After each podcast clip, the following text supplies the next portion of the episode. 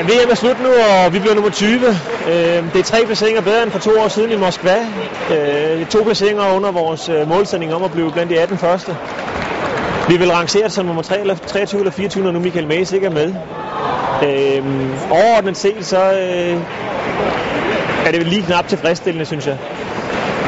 Jeg synes, vi havde nogle målsætning hjemmefra, at vi tog hjemmefra om at blive nummer 18, og så havde vi en målsætning om, at vi skulle bakke hinanden op og være rigtig gode på bænken og forsøge at lave noget samspil mellem spillerne og bænken og sådan noget. Og det synes jeg faktisk, vi har formået at, at få styrket rigtig godt i forhold til det, vi måske ikke gjort tidligere. Jeg synes, vi har bakket hinanden godt op, og mange lige det sidste af de afgørende situationer.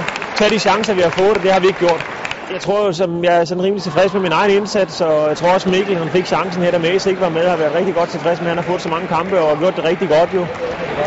Kasper kom lidt i gang her til sidst, og, og Jonathan tror jeg er utrolig skuffet over, over sit VM, og har, har desværre ikke kommet på tavlen, og, og det er hårdt. Øh, så det er sådan lidt en blanding, men det er hårdt at skulle i A-gruppen, og man får nogle små chancer i mange af kampene, og dem skal man tage.